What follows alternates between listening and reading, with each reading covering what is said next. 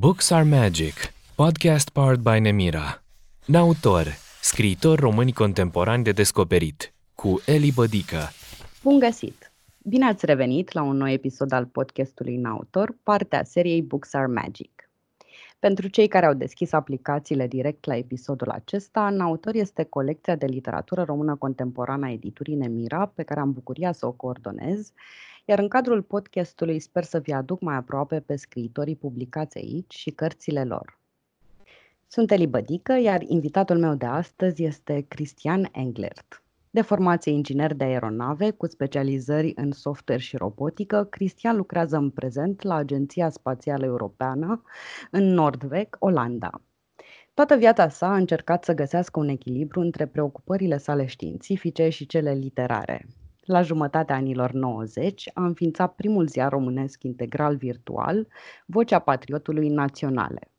În 2001 și-a publicat primul roman numit Candidat la crimă la editura Pandora.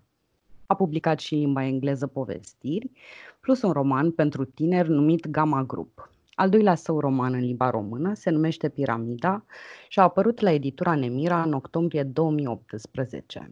O carte pătrunzătoare despre lumea subterană a literaturii de azi, mai degrabă ring al puterii de influență decât măsură onestă a talentului, după cum spune criticul literar Dana Părvan. Așadar, să construim o punte între România și Olanda. Bună, Cristi! E o bucurie să te aud și în contextul acesta. Bună, Eli! Și de partea mea este o bucurie la fel de mare. Nu ne-am auzit de multă vreme. E drept, dar din fericire ne-am mai scris din când în când. Mă simt datoare să începem discuția noastră de astăzi de la întrebarea pe care ți-a adresat-o indirect Cristina Andrei în episodul anterior al podcastului, pornind de la grupul de pe Facebook devenit extrem de popular în timpul izolării. Așadar, ce vezi de la fereastra ta?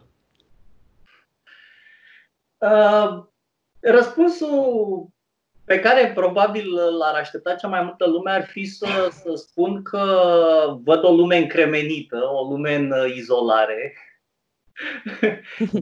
Din păcate, de fapt din fericire, răspunsul nu este ăsta. În Olanda, condițiile carantinei sunt mult mai relaxate. În plus, spre deosebire de colegii mei, mai sunat acum într-o perioadă în care lucrurile încep să se rezolve. Deci, afară, pe fereastră, văd primăvara explodând în un milion de culori. Văd soare, ceea ce firește este neobișnuit în Olanda. Deci, văd ceva neașteptat. Asta e într-adevăr surprinzător, deși și aici vremea e în mare parte atât de bună încât te îmbie afară într-adevăr. Și nu e deloc o încremenire.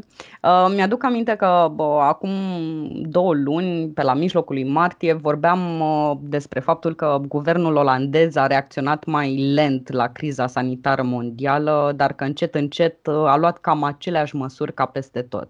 Cum s-au așezat lucrurile între timp? Poate că a fost o reacție puțin lentă, dar olandezul este, la urma urmei, tot un fel de german. Deci lucrurile au fost, în momentul în care au demarat foarte bine. Deci multă testare. În momentul în care guvernul a anunțat măsurile, toate magazinele, toate companiile au fost foarte rapide în a implementa aceste măsuri. O disciplină generală, deși olandezul este ca persoană privată, este o persoană destul de sceptică și destul de puțin dispusă să urmeze regulile, de data asta a fost disciplină totală și, într-adevăr, lucrurile s-au îmbunătățit rapid. Cum ai resimțit tu aceste 2 luni? Cum arată 2020 până acum pentru tine? Pentru mine 2020 a fost un an al anulărilor. Din păcate, deci e foarte mult de vorbit despre lucrul ăsta. Deci pe undeva poate că aș avea dreptul să mă plâng. Am ratat din cauza epidemiei astea 2 concedii. Pe de altă parte, am găsit ce să fac în timpul în care aș fi avut concediile astea. Deci firește am scris. Nu mă îndoiam. Am fost deci, la serviciu. Genul meu de profesiune se pretează bine la munca de acasă. Am condiții destul de bune de lucru și pot să-mi desfășor activitatea de zi cu zi fără probleme. Pe de altă parte, am avut o misiune majoră către Marte, misiunea ExoMars, care trebuia lansată în iulie anul ăsta și care, din cauza problemelor legate de deplasarea în Rusia, de unde se va lansa acest rover pe Marte, a trebuit să fie amânată și amânarea costă 2 ani în momentul în care vrei să lansezi spre Marte. Deci asta a fost partea negativă. Partea pozitivă, deci hai să nu-i spunem pozitivă, dar un scriitor trebuie să valorifice situațiile inedite din jurul lui. Și în vremuri dificile înveți cel mai mult despre tine și despre lumea din jurul tău. Așa că firește, perioada asta mi-a dat foarte mult de gândit despre mine, despre literatură, mi-a dat multe subiecte pentru posibile povestiri și romane. Deci, și în plus am avut acele vacanțe pseudo-ratate în care am putut să stau și să scriu cu mult mai mult spor decât aș fi făcut-o în alte condiții. Asta e puțin straniu, am tot auzit și am tot citit numeroși scriitori care se plângeau că nu pot să citească într-un ritm normal, ce să zică să scrie, pentru că nu au mintea disponibilă pentru un act creativ de genul acesta. E foarte interesant ce îmi spui, că la tine a fost timpul acesta dimpotrivă mult mai fertil. Aș putea spune, deci nu, în privința cititului și eu simt o oarecare, hai să spunem, plictiseală existențială. Deci nu sunt extrem de productiv ca cititor. În schimb, universul meu interior explodează și firește explodează pe hârtie. Asta e minunat. Sper. Să scormonim puțin împreună în poveștile din spatele unora dintre afirmațiile pe care le făceam eu mai devreme în prezentarea succintă de la început. De ce ai plecat din România și care a fost parcursul tău profesional? Cum ai ajuns la Agenția Spațială Europeană? Este o poveste cu foarte multe serpentine. Probabil povestea ar trebui începută mai dinainte. Deci să spunem că am avut încă din școală și din liceu luxul dubios de a fi bun la mai multe lucruri. Și de ce spun dubios este fiindcă asta îți îngreunează decizia asupra ceea ce vrei să faci în viață. Și terminând liceul, asta s-a întâmplat chiar în 1989, majoritatea colegilor mei ar fi crezut în momentul ăla, fiindcă deja publicasem prin Scânteia Tineretului, prin reviste, eram destul de cunoscut în liceu pentru lucrul ăsta, deci majoritatea colegilor s-ar fi așteptat să mă vadă ducându-mă la filologie sau istorie sau chiar filozofie. Dar în clipa aia am avut așa un soi de, mi-a apărut îngerul ăla pe umăr și care mi-a șoptit că este un context extrem de neprielnic pentru genul ăsta de gest. Și atunci am ales să fac ceva care părea să fie mai productiv, să zicem, mai în sensul carierei. Și am ales, firește, știi cum e, când filologia și filozofia nu sunt pe placul tău, dai la aeronave. Nu știu concret ce pot să spun, dar sunt convinsă că îmi vei povesti tu. Da, și bineînțeles, este o facultate extrem de interesantă și vreme de vreun an de zile a fost atât de interesantă încât m-a ținut complet departe de cealaltă jumătate a vieții mele, de jumătatea literară. După care am început încet, încet să-mi revin, să simt din nou chemarea literaturii și terminând facultatea și angajându-mă la un institut care făcea simulatoare de aviație aici în București, pe platforma Măgurele, am început să-mi împart viața din nou în două părți egale. Deci povesteai mai devreme despre ziarele pe care le-am publicat. Am avut activități intense, articole prin reviste. Mai târziu scriam bloguri, când blogurile au devenit un lucru. Am început să lucrez la romanele mele. În fine, în 2001 am publicat romanul despre care spuneai și cu foarte puțin impact la public, trebuie să spun. Deci, în afară de satisfacția mea interioară de a fi terminat, de a fi parcurs arcul scrierii acestui roman, ca orice autor debutant, tind să crezi că este vorba că a fi autor este despre a scrie. Ori tu știi foarte bine că asta este numai prima parte. Da, e doar o etapă în tot procesul, de fapt. Da, și m-am simțit suficient de dezamăgit de, să zicem, impactul acestei publicări, încât și cuplat cu faptul că tot în anii aia am cunoscut-o pe soția mea și ne-am căsătorit și având idei comune, este mult mai ușor să faci un pas riscant, să zicem, în viață. Categoric. Așa că cu aceeași aparentă inconștiență, sau nu știu dacă e atât de aparentă,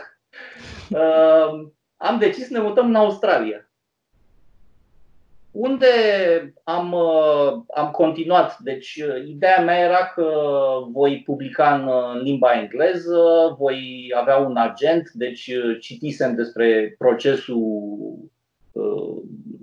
care există în lumea anglosaxonă și mi se părea, firește, miraculos, era așa un soi de Eldorado. Aveam și ambiții profesionale pe partea de dezvoltare de soft, fiindcă cu timpul aventura mea în aviație a devenit cumva axată pe partea de dezvoltare de software. Așa că m-am mutat în Australia. Era important pentru mine, fiindcă vroiam să fac scuba diving, deci să devin scafandru. Așa, ceea ce ai făcut, da. Din câte știu eu. Da, o spun cu foarte multă satisfacție, fiindcă e unul din lucrurile care mă pasionează foarte mult. Și a început aventura asta australiană, am stat acolo 7 ani. După care au început să se acumuleze o serie de nostalgii privitoare la Europa. Deci Australia îți dă sentimentul ăla de nou-nouț, de squeaky clean, deci parcă lipsește un soi de dimensiune, de profunzime a lucrurilor câteodată.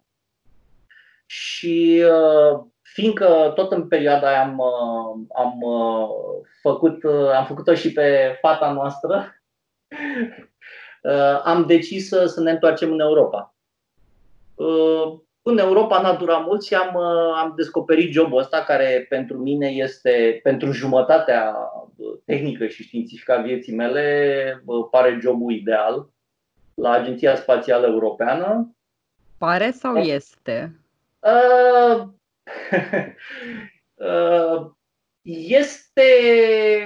Este un job foarte interesant. Singura mea problemă este faptul că îmi răpește. Este un job foarte intens și extenuant și îmi răpește din resursele de care aș avea nevoie pentru cealaltă jumătate a vieții mele. Deci este atât de solicitant, te referi la faptul că este atât de solicitant încât uneori intră în conflict cu preocupările literare. Da, este extrem de greu să practici o profesiune tehnică sau științifică și în momentul în care părăsești ușa, părăsești biroul, să-ți schimbi pălăria aia și când ajungi acasă să te așezi la birou și să scrii despre, nu știu, aventurile lui Beethoven în timp ce își compunea Sinfonia Noua sau orice altceva. Îmi pot imagina dificultatea. Apropo de o dificultate, că tot am ajuns în punctul acesta și aș fi vrut să vorbim și despre asta, dat fiind că vorbim de foarte mulți ani, dacă nu mă înșel, cam aceeași perioadă pe care ați petrecut-o în Australia, o petreceți și în Olanda, adică e vorba tot cam de același număr de ani, ceea ce înseamnă că o mare parte din viața ta ai comunicat și ai scris într-o altă limbă, nu în limba maternă, sigur cu excepția aceasta atunci când mergeai acasă, bănuiesc că în continuare vorbeai limba română. Și voiam să te întreb, tocmai pentru că ai scris și în limba engleză povestiri și un roman, spuneam mai devreme, care ai spune că sunt diferențele între a scrie literatură în limba maternă și a scrie în limba adoptivă, să spunem? E greu, Deci oricât de bine ai stăpâni o limbă adoptată, deci poți să te descurci în context social și tehnic la perfecțiune. În momentul în care te așezi în fața paginii metaforice de hârtie și încerci să scrii ficțiune, să vorbești despre sentimente, despre frumusețea vieții, despre, știu eu, contradicțiile mărunte în viețile noastre, sunt lucruri care îți scapă. Deci cea mai mare dificultate este legată de continuitate, fiindcă eu, mă rog, la mine, procesul meu creativ în limba română, când scriu o frază, este, să zicem, 95% produsul final. Rareori revin să repar o metaforă sau ceva de genul ăsta. În general știu exact unde mă duc. În limba engleză, în limba adoptată, este un pic de compromis între locul în care ai vrea să ajungi cu fraza și, să zicem, mijloacele pe care le ai. Deci, uneori e pur și simplu cuvântul care îți vine sau metafora care îți vine la îndemână nu este cea potrivită și cumva duce fraza, uneori o frază poate să influențeze o secțiune, un paragraf, într-o altă direcție. Deci e puțin mai imprevizibil procesul. Îl controlezi mai probabil că de fapt îl controlez mult mai puțin în funcție de ce instrumente ai în tot fondul acesta lexical, în tot spațiul imaginar și așa mai departe. Da. Și limba engleză este notoriu dificilă, deși este de asemenea notoriu de ușoară pentru un vorbitor, este notoriu de dificilă pentru un scriitor, fiindcă firește trebuie să rezolvi probleme de genul voi folosi engleză britanică sau engleză americană? Voi folosi slang-ul din perioada cutare sau mă voi situa la un nivel mai academic? E greu să-ți periezi, să supraveghezi toate instinctele pe care le ai într-o limbă adoptată. Foarte interesant. Îți mai amintești care a fost primul tău text literar? Primul pe care l-ai scris și în ce circumstanțe și dacă l-a citit altcineva în afară de tine? Sigur, eram în clasa a 5-a și tocmai văzusem Războiul Stelelor și probabil a fost un fel de omagiu al meu pentru cât de mult mă marcase filmul.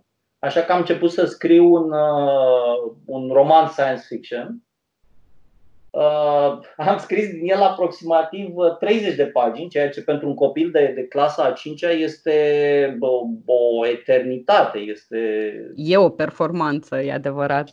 Știu, fata mea este cam la vârsta aia și o văd cum se situează față de texte de o pagină lungime.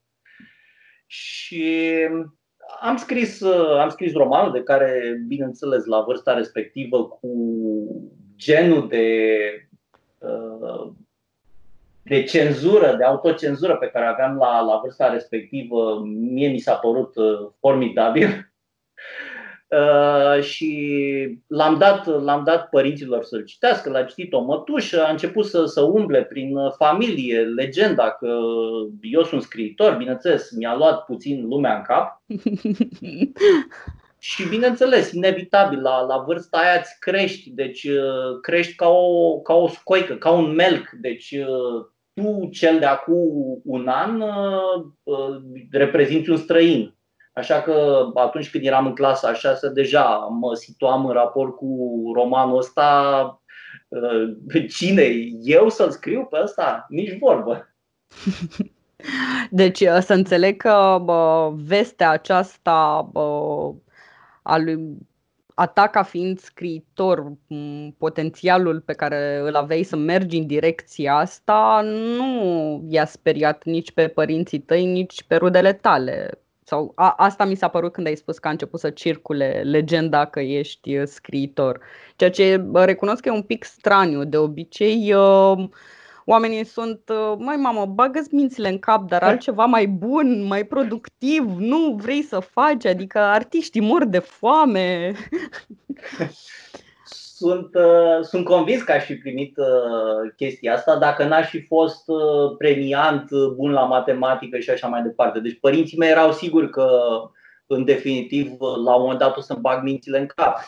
Ceea ce alegerea mea de facultate a părut să confirme. A apărut. Și pentru că tot ai amintit deja a doua oară de Maxi, fiica ta în conversația asta, mi-am dat seama că am o mare curiozitate în ceea ce privește chestiunea cu literatura și scrisul tău și cum se raportează ea la lucrul ăsta, copil fiind. Știu că aveți și un pact pe care îl faceți, la care apelați din când în când în ceea ce privește scrisul tău și timpul pentru scris și sunt curioasă să ne spui, ce ai povestit lui Max în ceea ce privește scrisul și relația ta cu scrisul. Ce vrea să știe când scrii? Vrea să citească? Ar putea fi așa. În ultima vreme n-am prea scris texte pentru copii, deci aș putea chiar spune că unele dintre ele nu sunt recomandate copiilor. Ce facem noi împreună? Deci am iar perioada asta de izolare a fost extraordinar de fertilă în privința asta, în privința activităților comune cu fiica mea. Deci am avut mult mai mult timp la dispoziție să o văd crescând, gândind, dezvoltându-și propriile raționamente și așa mai departe. Noi facem multe împreună, pe lângă faptul că ne jucăm. O ajut la teme. Deci are de scris deja, ea având 11 ani, aproape 12 în momentul ăsta, deja are de scris destul de multe compuneri, eseuri, prezentări în PowerPoint pentru școală. Și întotdeauna vine la mine cu... Firește, le scrie ea și întotdeauna vine la mine să mă întrebe ce cred despre el. Și bineînțeles că aici e puțin dificil, fiindcă tentația mea e să le schimb total. În loc de asta, și sunt mândru de mine că reușesc să mă abțin într-o atât de mare măsură, în loc de asta încerc să o... Știi cum e, în loc să-i dai cuiva pește, îi dai o undiță și îl înveți să pescuiască. Așa o învăț eu pe ea să pescuiască, știu eu, perspective noi asupra unui subiect, să pescuiască metafore. Ea în perioada în care, și recunosc că am fost și eu la vârsta ei, aglomerează metaforă peste metaforă. Textul ei este extraordinar de încărcat. Deci încerc să o împing subtil în diverse direcții și ea, firește, mormăie, după care acceptă că există valoare în propunere și uite așa colaborăm noi. Mai avem o metodă de colaborare, pe asta o facem de multă vreme, cred că de când avea vreo 5-6 ani. Seara ne spunem unul altuia ce să visăm și eu încep o poveste. De pildă, în seara asta vise despre vulpi și încep să spun o poveste despre vulpi. Și firește, nu prea lungă, fiindcă începe soția mea să țipe la noi. Și cu vârsta constat, deci dacă la vârsta de 5-6 ani, practic povestea pe care mi-o spunea ea mie, deci ce să visez eu, era un soi de copie a poveștii mele în care vulpea nu era roșie, ci era galbenă și nu o chema Didina, ci Chirița. A evoluat enorm, deci acum dezvoltă propriile ei povești la care unor contribuim, deci unor sunt interactive și e fascinant să colaborezi așa cu un copil.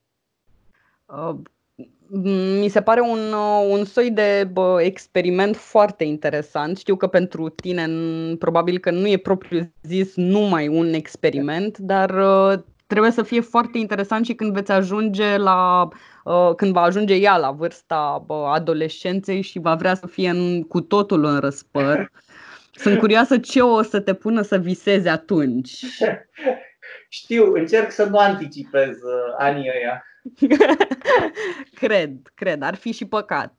Surprizele sunt cele mai bine de savurat, de desfăcut atunci, în momentul respectiv. Știu că ai un carnețel în care îți notezi idei și pe care îl ții în permanență după tine, fie că e zi sau noapte, fie că ești acasă, fie că ești în tot soiul de călătorii. Cât din carnețelul acesta ajunge în literatura ta? Dacă ar fi să fac o evaluare cantitativă, poate 50%.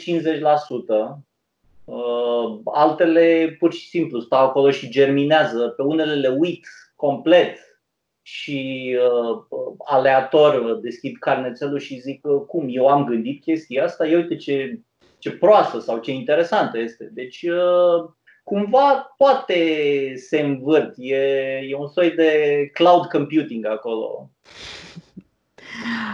Ne poți spune care e cea mai recentă idee notată?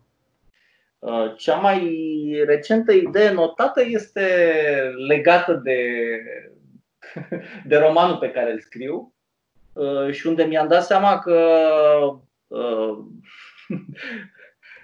aș putea să o citesc așa cum este, dar probabil că n-ar spune nimic nimănui. Deci este legată de eroul principal, care trebuie să aibă un vis în care să stratifice niște amintiri neplăcute pe care tocmai le-a acumulat. Ai luat carnețelul în mână, așa-i? Da. Te rog, citește-ne-o. Guilty as charged. Nu, deci, categoric, nu o să spună nimănui nimic. Se trezește pe laviță, trebuie să aibă coșmarul cu bărbatul de la baraj și soldatul mort. Asta îi dă ideea să-l caute pe prietenul lui. Excelent! Eram foarte curioasă cum și stilul de notat al ideilor, cum arată. Aș fi fost indiscretă de tipul acesta chiar în timpul turneului, dar mi-aduc aminte că te-am și v-am chinuit atât de mult atunci cu tot felul de întrebări, încât la un moment dat am zis că o să păstrez asul ăsta în mânecă pentru altă dată și uite că a venit acea altă dată. În privința chinului nu o să te contrazic. Îmi asum, ce să fac. Sper să nu fie... Mulțumesc pentru asta. Aș zice cu tot dragul, dar mi-e foarte teamă că ascultătorii noștri s-ar putea să înțeleagă cu totul altceva din schimbul nostru. Sper să nu fie cazul.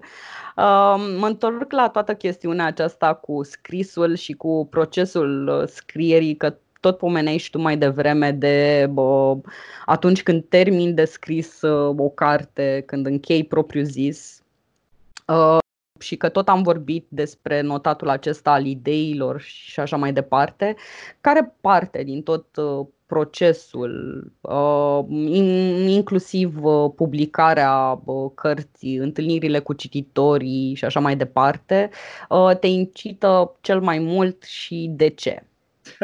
Și la care ai renunța dacă ai putea? O să spui că sunt o persoană antisocială, dar categoric sunt cel mai atașat de scrisul în sine, de starea aia în care ideile curg nu din tine, ci prin tine, deci direct în mâna care e așezată pe creion sau pe tastatura calculatorului. Deci aia este starea mea de grație în care aș vrea să mă aflu cât mai mult timp. Restul, în diverse grade, îmi plac și îmi displac. Sunt, probabil că ai observat, eu pe rețelele de socializare nu sunt extrem de activ.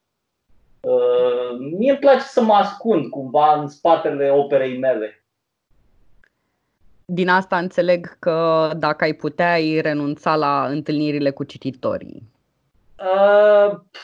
În orice caz, ăsta este instinctul, dar nu înseamnă că aș și face-o, fiindcă le văd valoarea. Deci toată viața învăț câte ceva și... Din turneul pe care l-am avut împreună am învățat extrem de mult. L-am făcut învingând o mulțime de piedici și de bariere interne. Și a mers, zic eu, foarte frumos. Și eu zic la fel. Îți mărturisesc, mai ales cu toată perioada aceasta de izolare, că mi-e tare, tare dor.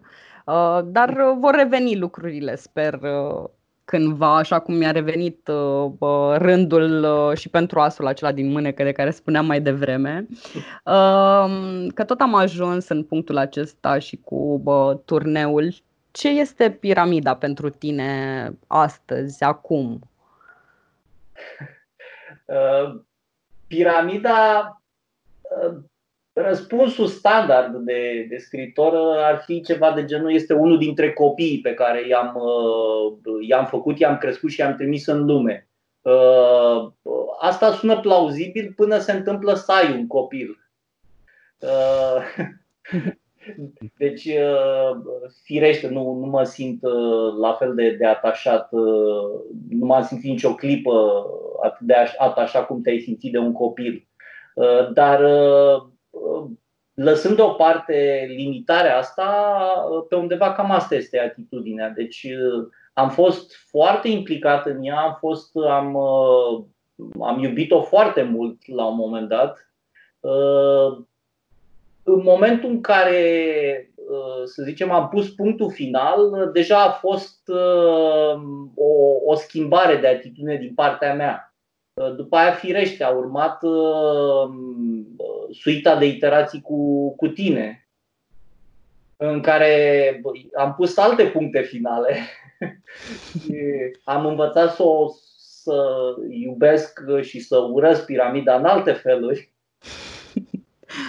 După care lansarea a fost un punct de un alt fel.